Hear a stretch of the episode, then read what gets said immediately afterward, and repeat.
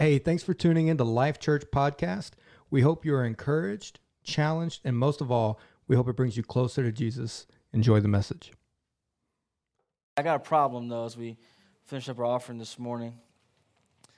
Uh, I think there's something wrong with my dryer because after last night, my pants are tight this morning. I'm not sure what's going on, but I need to talk, call the Maytag man to figure out what's wrong with my dryer. We had a good time last night. For everybody that helped put that on, thank you, Georges, for hosting that. Uh, and Kenneth, thank you guys. We had a good time, good food. Everybody cooked and all that stuff. The kids were safe, as far as I know. Uh, and we had a, we had a good time. I will say the best dressed uh, people that came in costume was Matt and Stephanie Williams, uh, by far. If you don't know, they came dressed as me and Brittany, and I thought it was just fantastic. I mean, they looked good. Looked, looked real good. You know what I mean?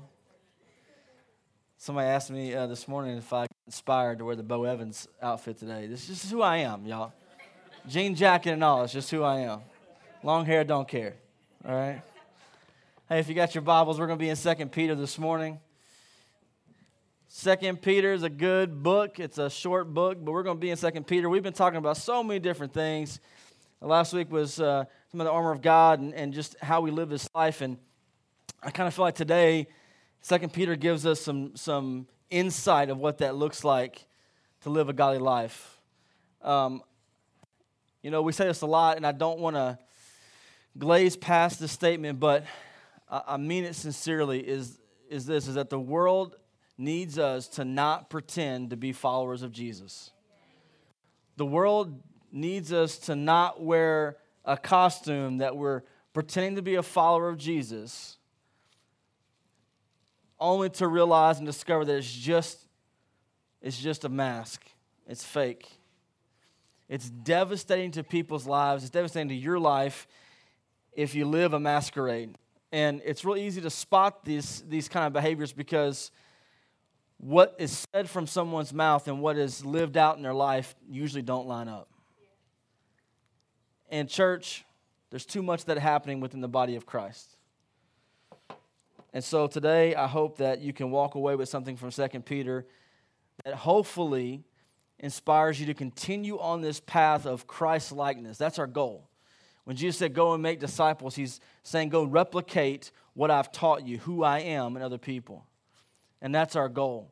Right now, it's extremely hard to be normal with how we do disciple making because there's so much happening with the pandemic and things like that.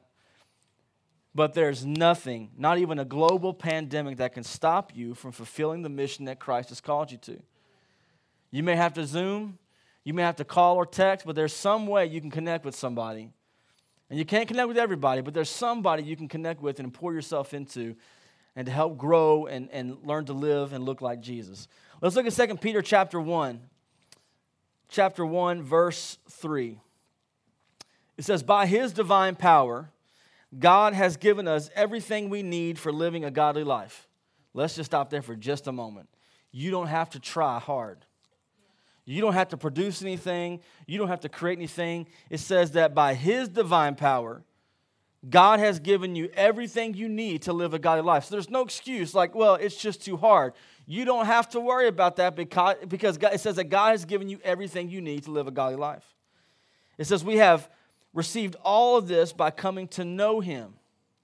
So there's a benefit to saying yes to Jesus, to, to, being saved, to being a disciple. We get to experience that divine power that gives us what we need to live a godly life. So as we experience, we receive this by coming to know him, the one who has called us to himself by means of his marvelous glory and excellence. God calls us by his excellence, by his glory, by his kindness, by his goodness, and says, Hey, look, I know you're messy. I know your pants don't fit because you're not eating right. I still love you anyway. Amen? Amen. Amen. Verse 4 says, And because of his glory and excellence, he has given us great and precious promises. I like to get interactive sometimes. So I want y'all to start thinking now for those of you who get real anxious. I'm going to call you out, you know, in front of, you know, 13 people watching online. All right? I want you to think about for a second, though, in all seriousness, what are some promises that you know God has spoken over your life? Think about it for just a second. We got time. Cowboys don't play till 7. We're good. Some promises that God's spoken of your life. Here's one He'll never leave you or forsake you.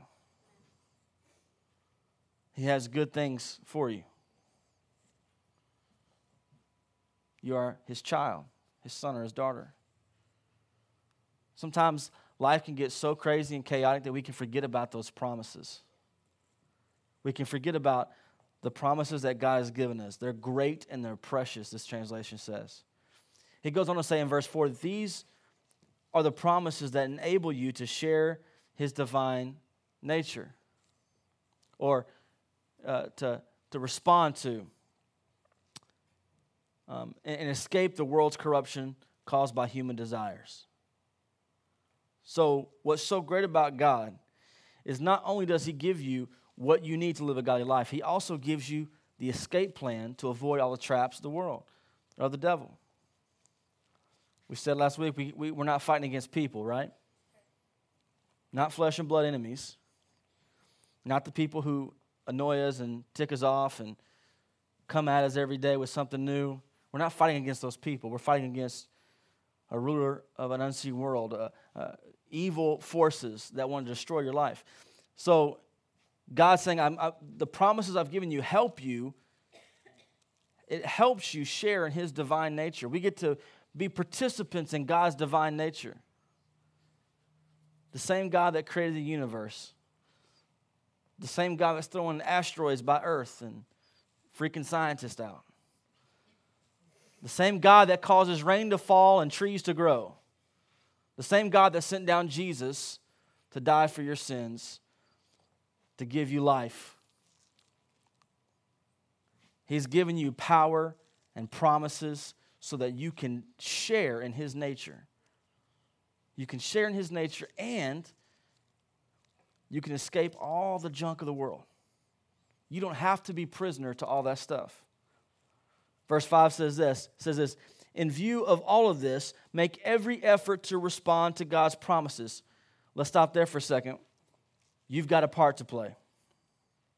We say this different ways many different times, but God isn't like throwing things in your lap and saying, Here, Merry Christmas, enjoy the gift. There's some, there's some parts that we have to play in our life alongside God's part because God is going to do his part every single time. Question is, are you going to do your part every single time?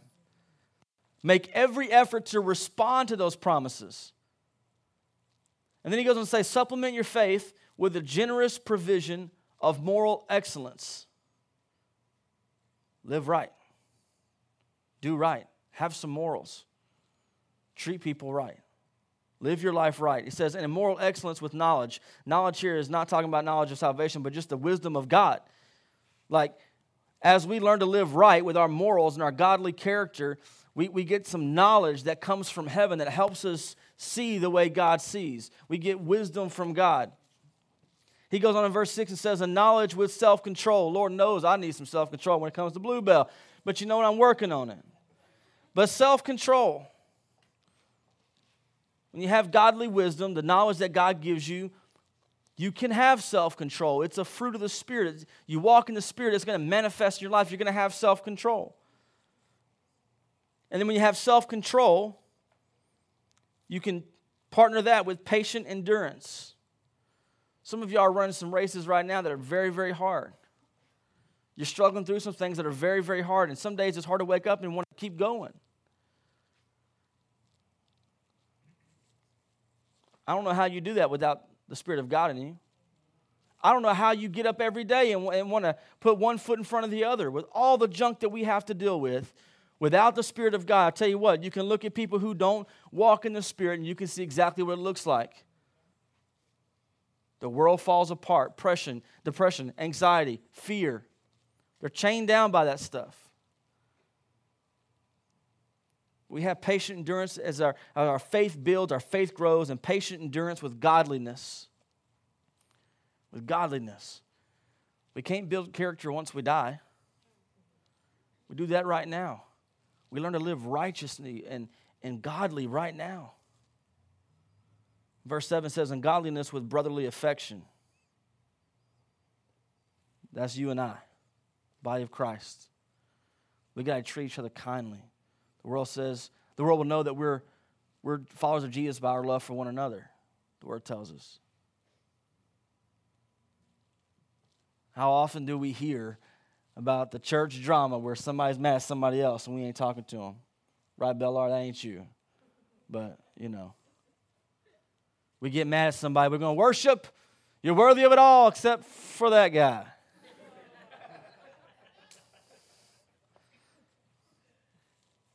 It happens. But listen, he's saying, look, I've given you promises. I've called you to live a godly life. And part of that means you got to love your brother and sister the family of God. We got to be tight because we've got enemies that are coming against us every moment of the day, wanting to destroy us and, and break us apart and get the sheep to find some greener grass somewhere else and devour them real quick. That's how it works.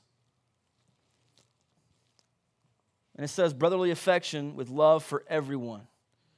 So not only do we love each other, we got to love everybody else. And that's hard.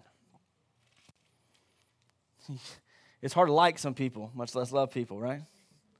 That's what he's calling us to do. We arm ourselves with the armor of God. We put all this stuff on. We walk out in this. We walk in the promises of God. We sing a song standing on the promises of God, right? We stand on that. We live on those things. Here's what I want to challenge you with is write down some promises of God and stick it on your bathroom mirror when you brush your teeth in the morning. Remind yourself of those promises because it's easy to forget the prom- what the promises are. And when you don't know what the promises are, you can't walk and stand on those things. Then you forget who you are. Then you're walking around defeated, chained down. God's us to live victorious with power, with his promises, a godly life. Verse 8 says, The more you grow like this, the more productive and useful you will be in your knowledge of our Lord Jesus Christ. So if you're not growing in, this, in these things, you're not useful. You're not being productive for the kingdom. That's, that's hard. I don't grow things because I can't. But I know if you're not growing, you're dying right? God's called us to grow into this godly life, this, this kingdom life of experiencing His nature, His divine power, His knowledge, His goodness, His promises. And then we're productive and we're useful as we do that, as we grow in that. Verse 9 says, But those who fail to develop in this way are short sighted or blind, forgetting that they have been cleansed from their old sins. Man, that's that, we just had a conversation this morning. We're talking about this. How we sometimes get stuck in the testimony of yesterday and we forget what God's doing right now. That I'm not going to ha- those sins were yet that's fine. I overcame some things, but I'm no longer going to keep tagging it on to who I am. I'm a saint now. I'm cleansed. I'm new. I'm covered by the blood of Jesus. I'm not staying at the cross because Jesus didn't either. He went to a tomb, he was raised from the dead, he, he was brought back to life, he delivered us and gave us life eternal life, the abundant life. If you fail to develop in this, you're short sighted and you're blind. So he says in verse 10 So, dear brothers and sisters, work hard to prove that you really are among those God has called and chosen. Again, going right back to where we were at the beginning, there's a part that you have to play. You don't work to earn your salvation. We don't believe that here. But you work because of your salvation. There is work that you were called to do because you are saved. And if we get caught up in the, the day to day things of life, we can easily, easily miss out opportunities to work out those things and, and to show people hey, I am chosen by God. Here's how.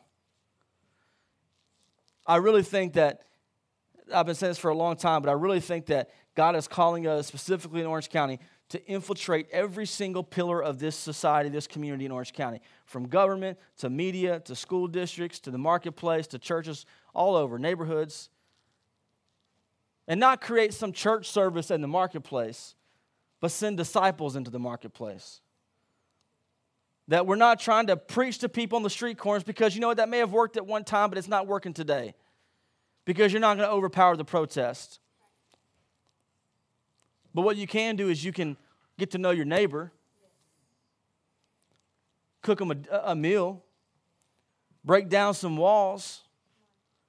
You can go to school if you're in school or you're a teacher or whatnot, and not try to, to preach to the kids, but just get to know where the kids are at and invest in them right where they are. You can go to work. You don't have to go preach and stand on a soapbox just get to know people and love people. This is really simple. And help them understand what it looks like to live a godly life. Is like, I don't have to be this crazy Kenneth Copeland televangelist. I can just be me with my jean jacket and love you and show you what Jesus looks like here on earth. We can get so forgetful and we can get so caught up in routine that we think we have to be in a church building to be the church. But guess what, guys? This stuff is just temporary. We are the church. And tomorrow we could be out of this building, and then what do we do? What do we do if we have no AC, no heater, no cushy chairs, no TVs, no sound system? What do we do then? What are you going to do then? Pastor, where are we meeting at this Sunday? Your house. That's where we're going, your house this Sunday. Say what? You want to know the truth? I'd prefer we shut the place down. Because then it would force you to be who you're called to be and not get comfortable in here. Your home is a sanctuary. Your home is an important place where God can move. You don't need me to do that for you. My job is to encourage you to do the work of the ministry. That's what Ephesians tells us. You're saints, you're ministers, you're shepherds, you're apostles and evangelists and teachers and preachers. Go do something with that. God's given you some gifts, use them. Build character. Show people what it looks like to be to be good, not be a stuffy religious person, but really be a, a, a real follower of Jesus who loves life. My brother in law is pastor at uh, Sunset Country Club. He's there all the time. And the Lord said, Four.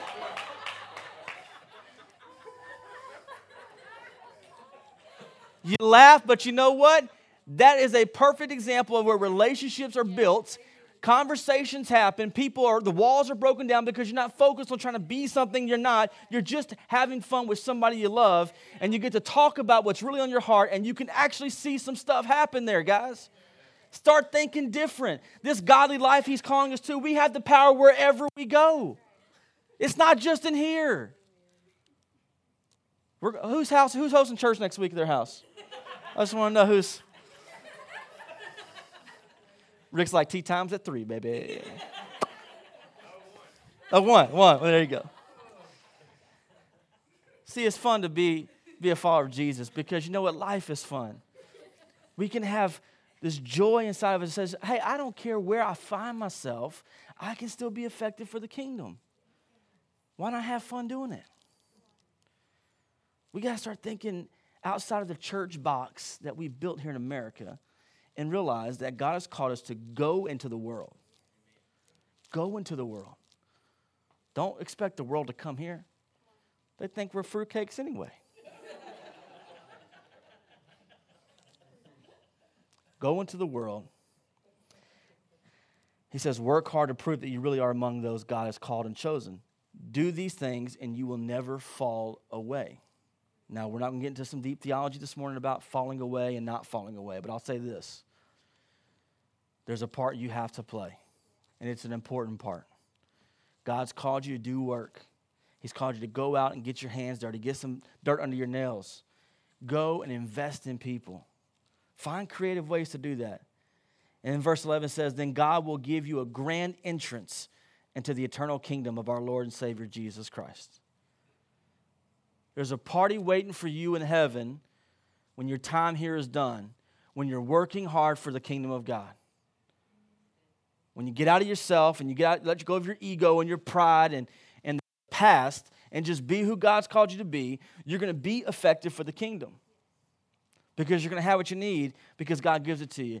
And He gives you that endurance, that, that knowledge, that patience, that self control, that godliness, that, that affectionate love. He, he's going to deposit that in you, and then you get to let that come out of you in your relationships and how you interact with people around the world, around your community, the golf course. full circle. We're going full circle. God is good, y'all. And He wants you to be good. God is love, and He wants you to be love. God is kind, and He wants you to be kind. And God doesn't want anyone to perish, but all to have eternal life, and you should want the same thing. So, your challenge this week is to get up and go and do something for the kingdom this week. Do something for the kingdom.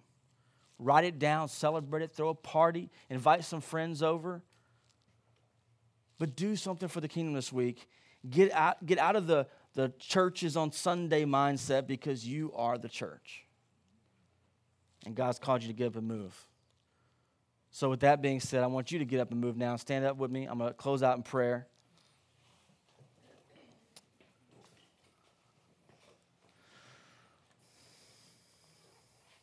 Father God, I come to you this morning. I thank you, Lord, for your word.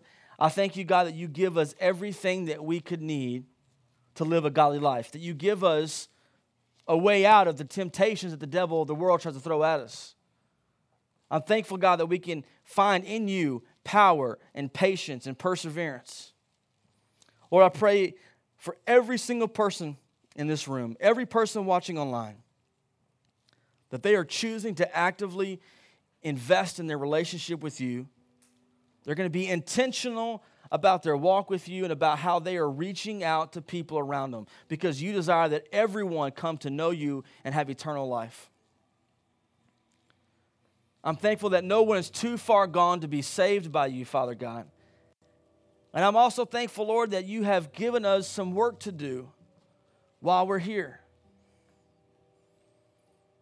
I declare we're no longer lazy Christians, but we're proactive, joyful followers of Jesus. Thank you for the hope that you deposit in our hearts, for the joy you put there. And thank you so much for Jesus because it's because of him that we have this life, that we have hope, that we have this ability to tap into your nature and look forward to eternal life forever with you. And Lord, if there's someone here who doesn't know Jesus as their Lord and Savior, I pray that make that decision right now in the name of Jesus. And Holy Spirit, be with us throughout this week, flow through us. We're asking for divine appointments, for, for heavenly insight, for godly wisdom, for open eyes, open ears. Thank you for your love, and I pray this today in the name of Jesus. Amen. Amen. If you guys need some prayer, we'll have people that can stay behind and pray with you. If not, we love you. We'll see you next week. Go and sin no more. God bless you guys.